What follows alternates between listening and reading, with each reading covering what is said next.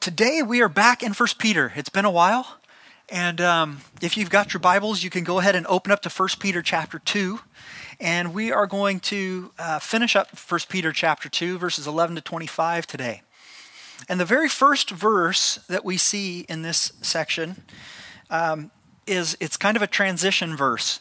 This is a, a reference, reference back to the beginning of 1 Peter, and I'm going to give you a little bit of that recap again. Um, and then we're going to lean into the, the shift that, that Peter is going to bring us through as we go into deeper into the book of 1 Peter.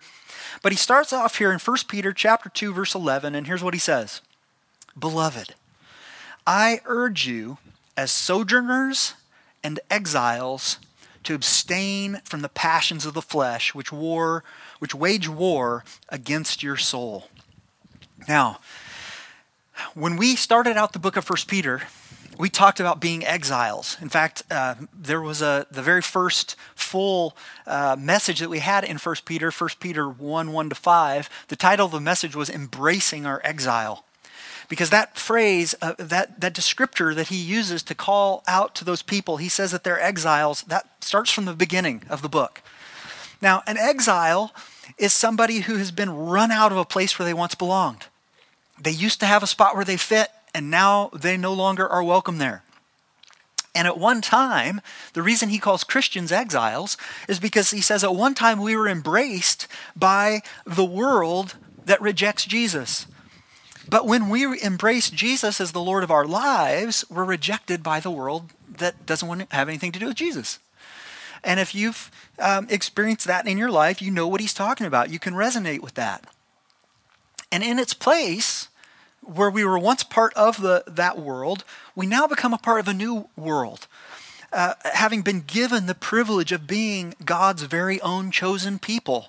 That's what he says back there in verse 9 of, of chapter 2. And because of that, we have hope. But what he also tells us here is he says, not only are you exiles, but you're sojourners. A sojourner is somebody who's just on a journey. Uh, that's, that's what that means on a journey, passing through this life. And, and we are now citizens of heaven. We're, we're part of a kingdom that has, is breaking into this world, but isn't here yet in its completion. And that's what we feel. That's what the tension that we feel uh, living in this world we understand that there's things like illness and viruses and death and pain and suffering and all these things that we don't want in the, this world. This is part of the, the conflict that's here. And while we're on our journey, there's going to be things in this environment around us that will wage war against us, against our souls. And so, what Peter first says is he, he says, hey, abstain from the passions of the flesh. That's what he says there in verse 11. Uh, uh, just stay away from them. Don't indulge in these passions that wage war against your soul. Now, typically, when we think of that phrase, the passions of the flesh, we think of things like lust and greed and envy or excess, fleshly, sensual things that just drive us to do all kinds of stuff. The obvious outward passions. Okay? And, and many of those things are, are private, private passions in our hearts. But there's also a, there, there are deeper things in our hearts warring against our souls that we try to, to comfort and placate um, with the shallower external passions. There's other things like, like insecurities in our hearts, or feelings of abandonment, or regret, sorrow. These are things that we feel deeply.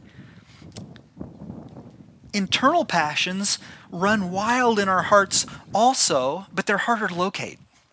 It's one thing if you're just like, I'm so greedy. I just see that there's greed in my heart, and all I want is materialistic things and money and money, and I don't care what it does to other people. That's easier to see, it's external. But sometimes some of those deep things, the regret, the sorrow in our hearts, they're hard to put our finger on.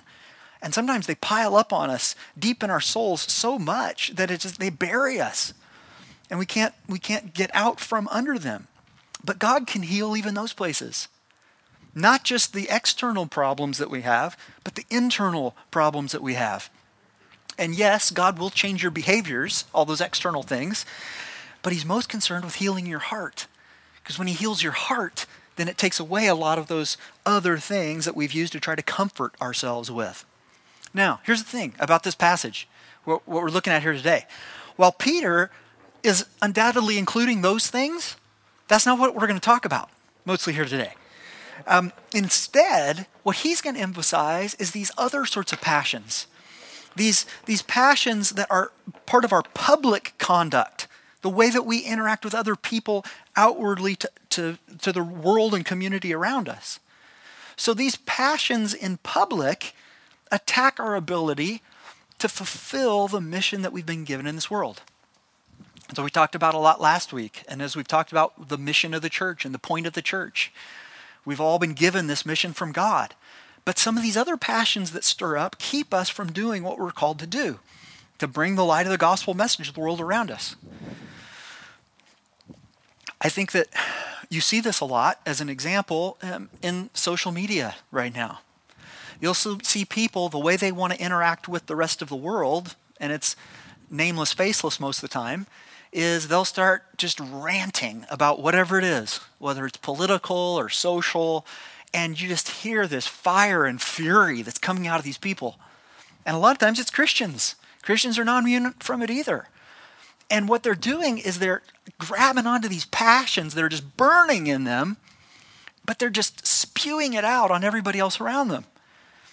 And what Peter's talking about here is he's talking about those things, the way that we indulge those passions of lashing out at other people and reacting um, instead of responding.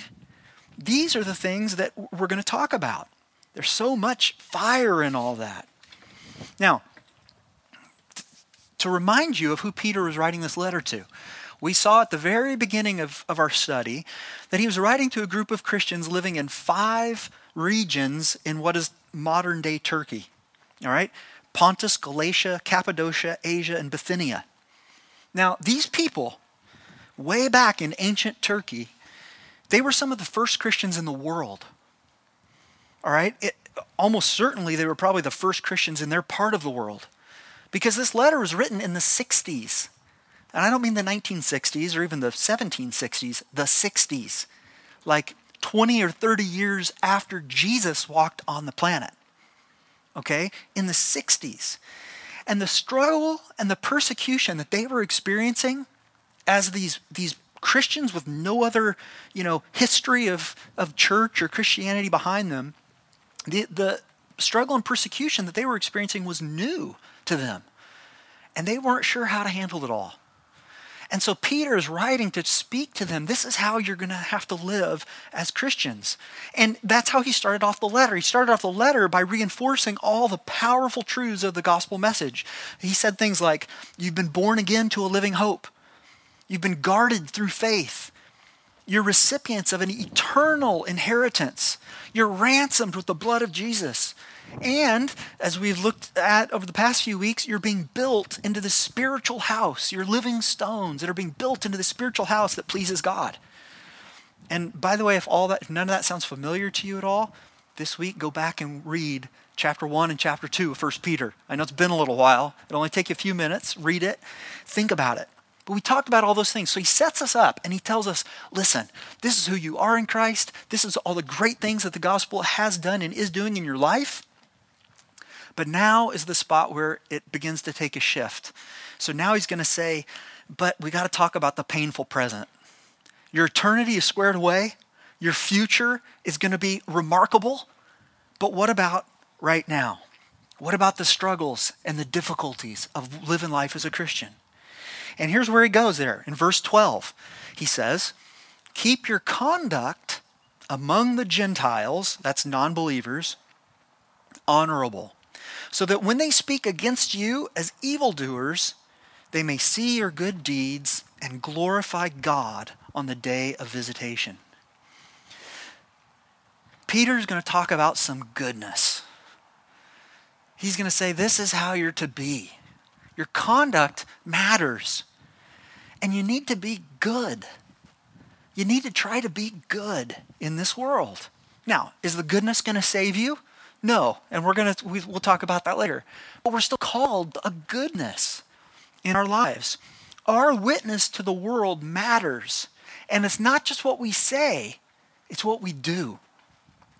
Our conduct matters. The world will see us and they're going to have an opinion of us. And what Peter says here is by the way, when they see you, it's not going to be a good opinion because they're going to reject you. You're in exile. You're going to say things and do things and live life differently than they do, and they're not going to like it and they're going to tell you about it. There's going to be conflict there. But don't let that alter your good conduct. And where he says there, the day of visitation, well, that could be when those people then meet the Lord and repent in this life, or it may be on the day of judgment. Because we know that one day there is going to be a day of judgment. In Philippians 2, verses 9 to 11, it says, God has highly exalted him, Jesus, and bestowed on him the name that is above every name, so that at the name of Jesus every knee should bow in heaven, on earth, and even under the earth and every tongue confess that Jesus Christ is Lord to the glory of God the Father. One day it's going to come where everybody agrees. And that's going to be on Judgment Day.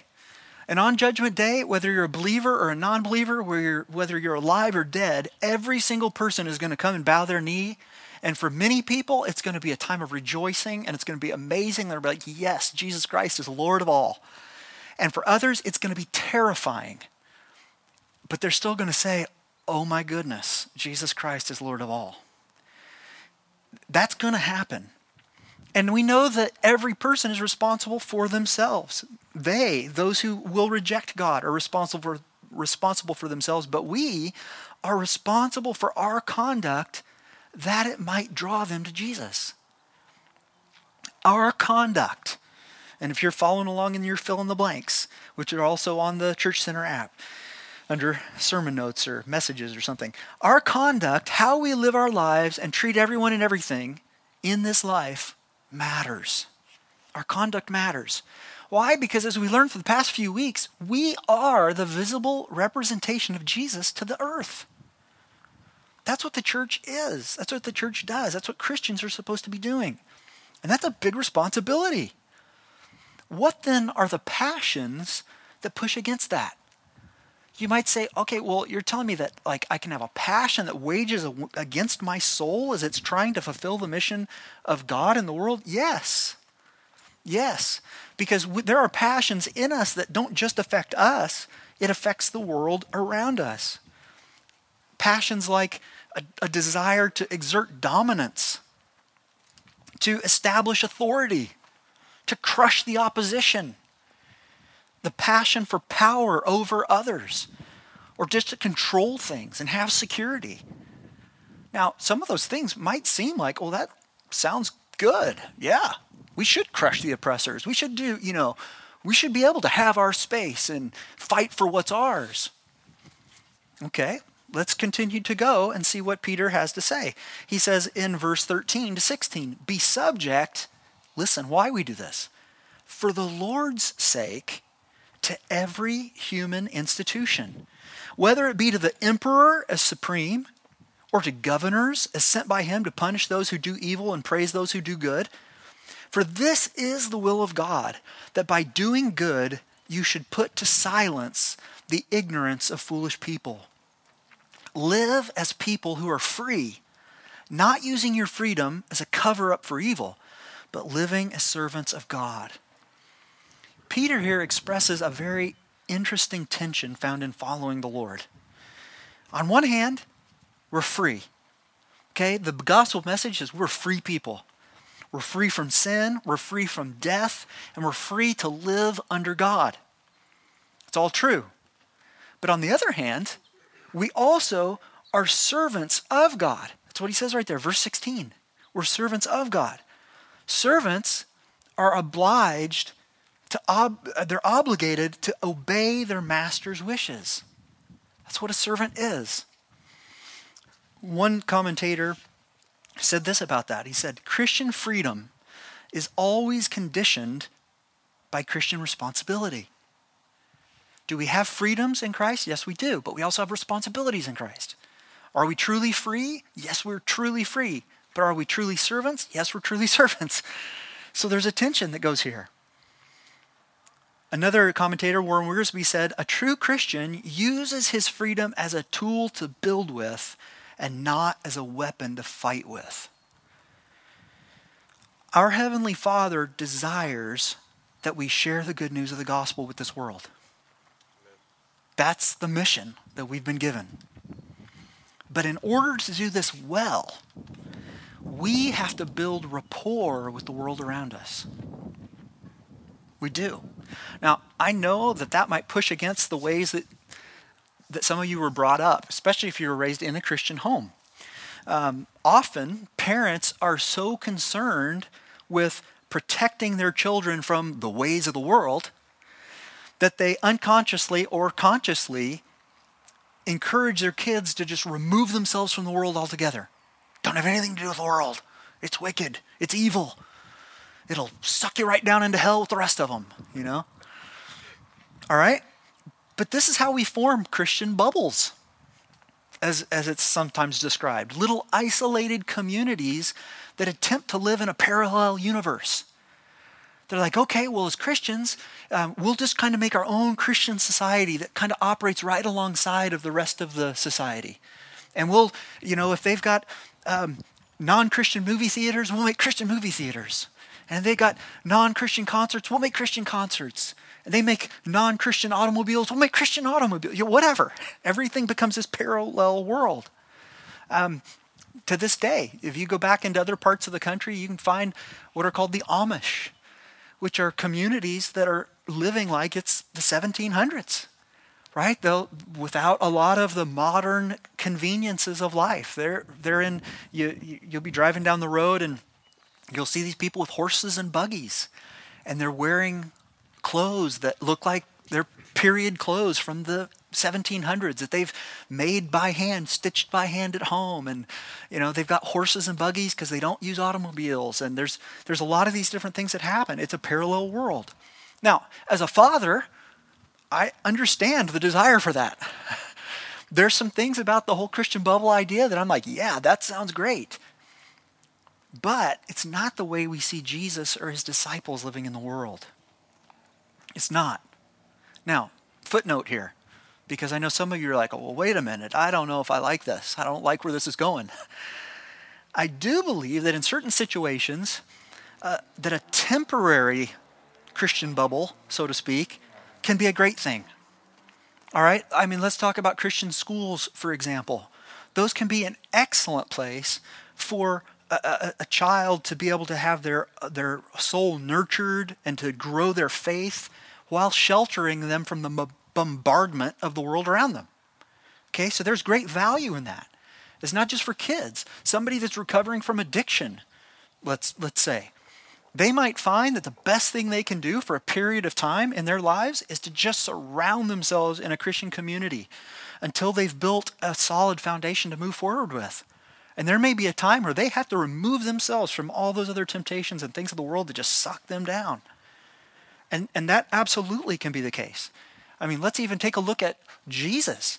There were times where Jesus would temporarily remove himself from all the pressures of the world around just so he'd spend time with the Father and focus and pray. Now, his, he did that daily and, and interact, and I think that's how we're, we're to be as well.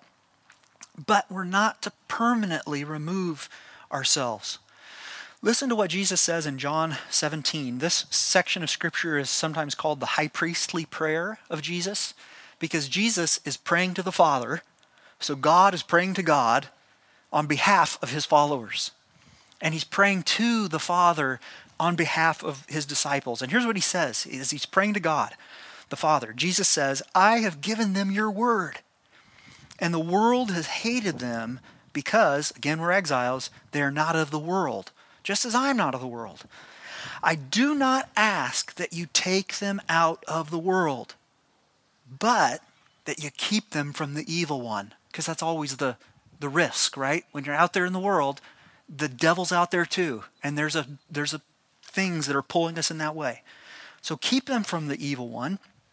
They are not of the world, just as I am not of the world. Sanctify them in the truth. Your word is truth.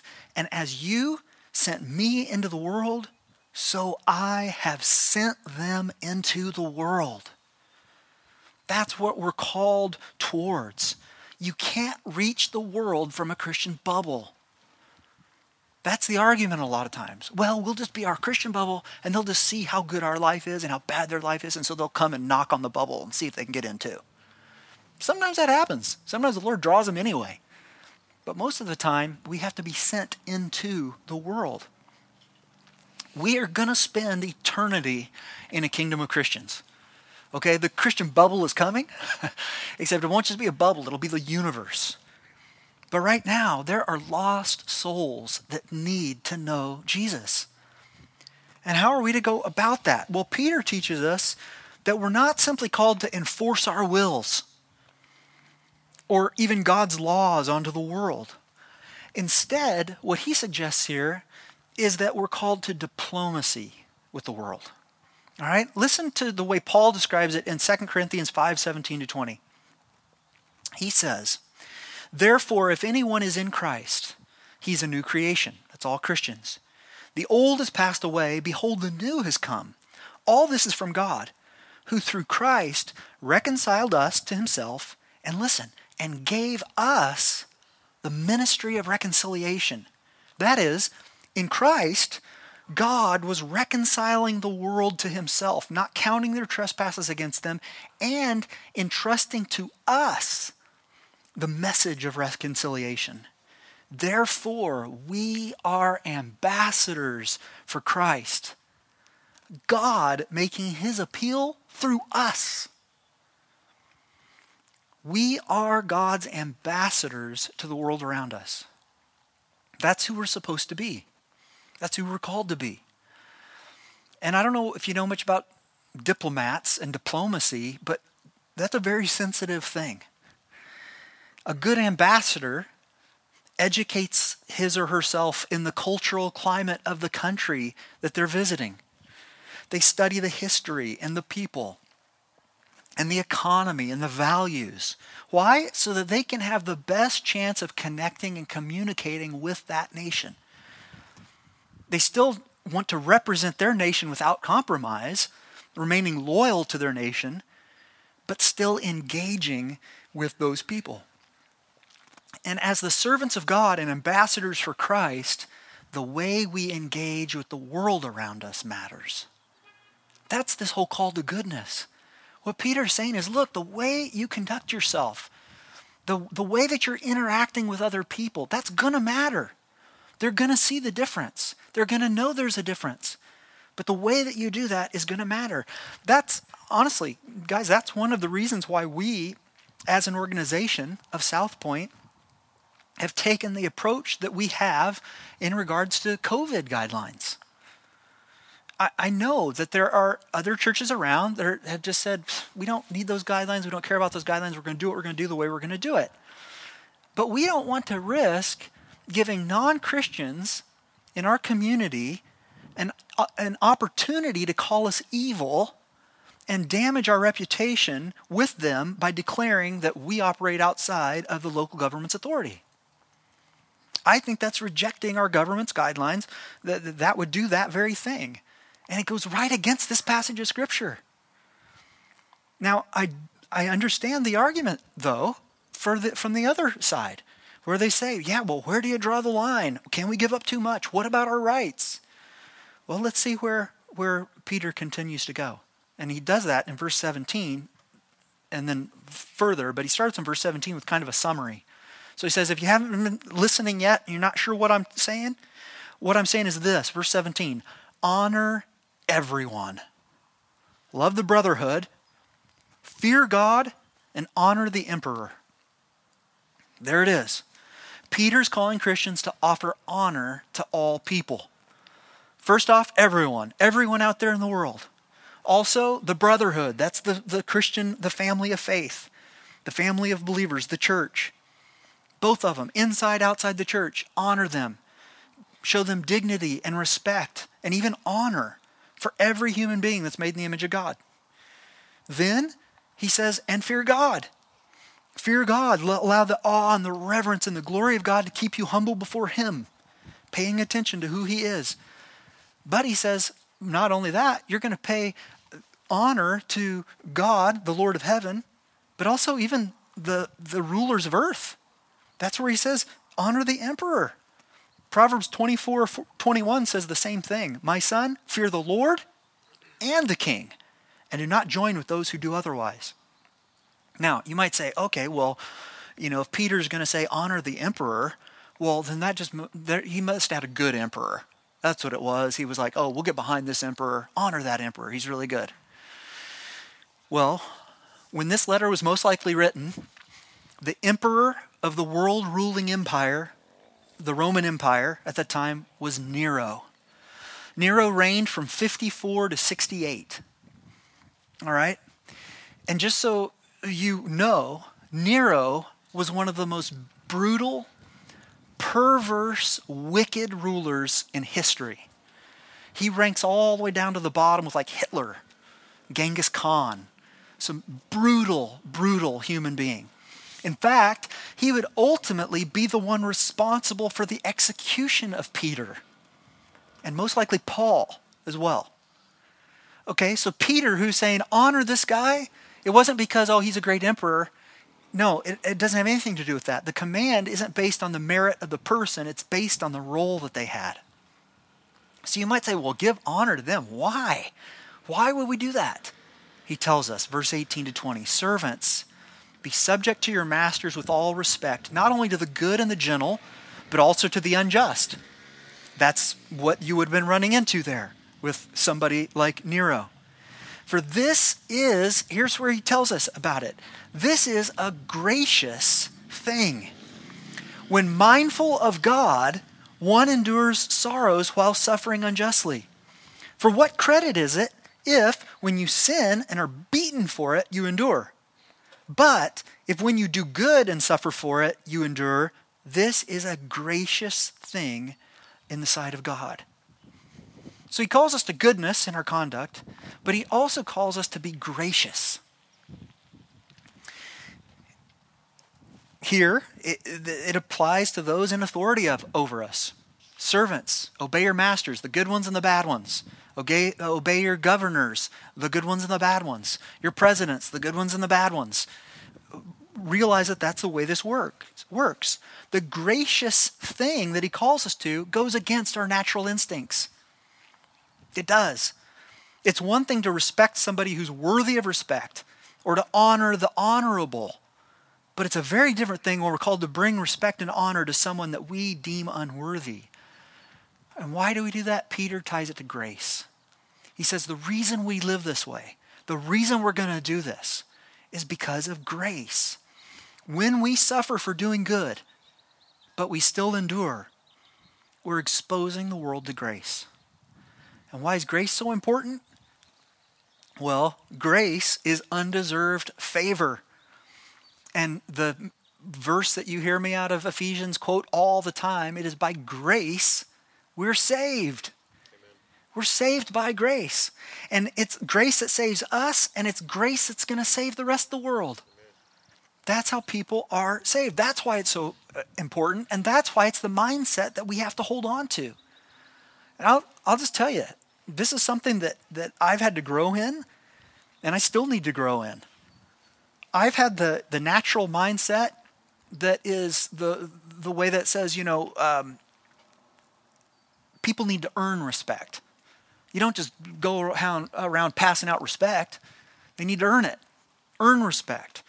That injustice should always be fought against, that oppressors should be crushed. And as long as I'm on the right end of the gavel, justice should be served. You know what? Peter had the same sort of attitude and same sort of experience. We see it, see it in the Gospels. If you remember the story on the last night that Jesus was a free man in, in Jerusalem, when he, after the Last Supper and all that, and they go out to pray in the Garden of Gethsemane, and then the, the high priest sends the soldiers to come and take Jesus, and ultimately he'd be crucified. Do you remember what happens when they come and they seize Jesus? There's a story in one of the Gospels that tells what Peter did. Peter's like, that's not right. That's not okay. So what does he do? He grabs a sword and goes swinging at, at one of the servants of the high priest, chops the guy's ear off. He's like, this isn't going to happen. Not on my watch. It's not okay. Chops off the ear. What does Jesus do? picks up the ear off the ground and supernaturally heals the guy and reattaches his ear. Jesus is like, Peter. Later, he'd tell Pilate, he's like, Look, the authority you got is authority that's been given to you from heaven. If I wanted to call down some angels, and you don't need a whole lot of angels to do some serious damage, I could call down an entire army of angels right now. That's not what is happening. That's not what we're doing. We have to learn that that's not what we're called to. Now, we know that God is a God of justice and grace. God is a God of righteous wrath and loving mercy.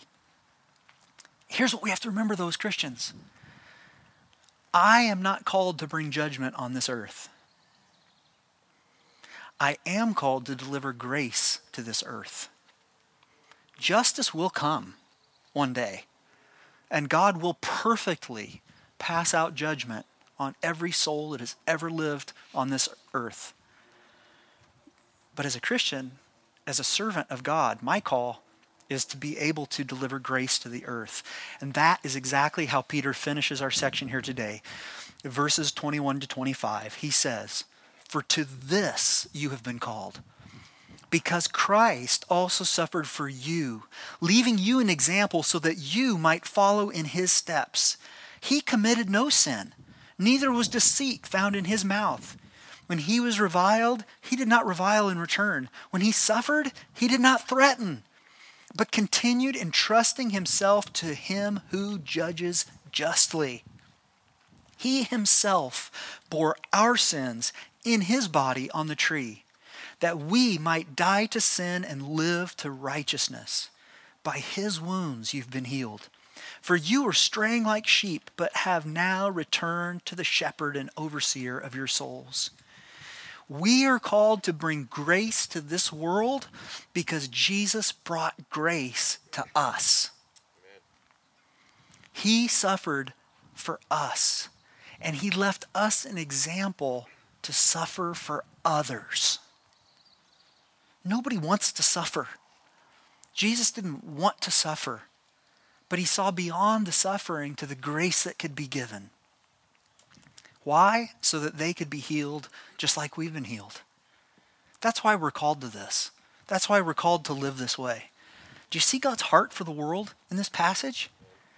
He would love us so much that he'd send his son, step into this sinful, wicked world to be mistreated and ultimately murdered so that there would be a way for humanity to be delivered from sin and death and restored to right relationship with him for eternity. So the question then is is that your mindset? Or is it more of a me first mindset? I need my way, my rights in my world.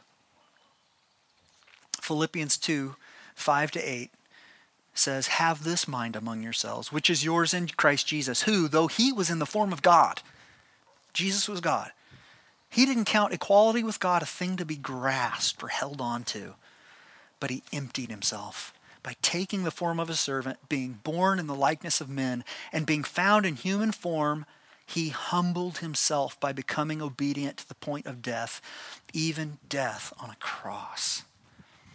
You know, as I was preparing for this message, I, I kept coming back to my mind as I was looking at the goodness and the graciousness that is there. And it, I think of the whole idiom that you'll hear people say when they're astonished by something sometimes goodness gracious.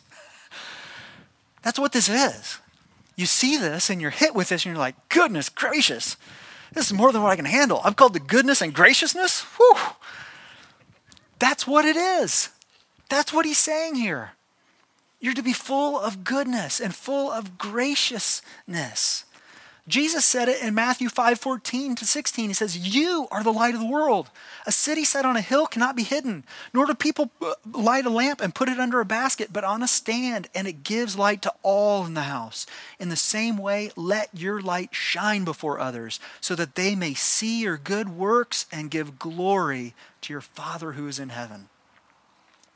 When we live godly lives and submit ourselves to God, even in our suffering, we're revealing grace to the world. We're following Jesus' example and being transformed into his image. So when you think about this, as we've, we're finished here, as you think about this today, and you think about this going forward into your week? How might this apply to you? How might this change how you interact with the people you come in contact with? At work, at school, online, on the phone, work, social networks, whatever it is.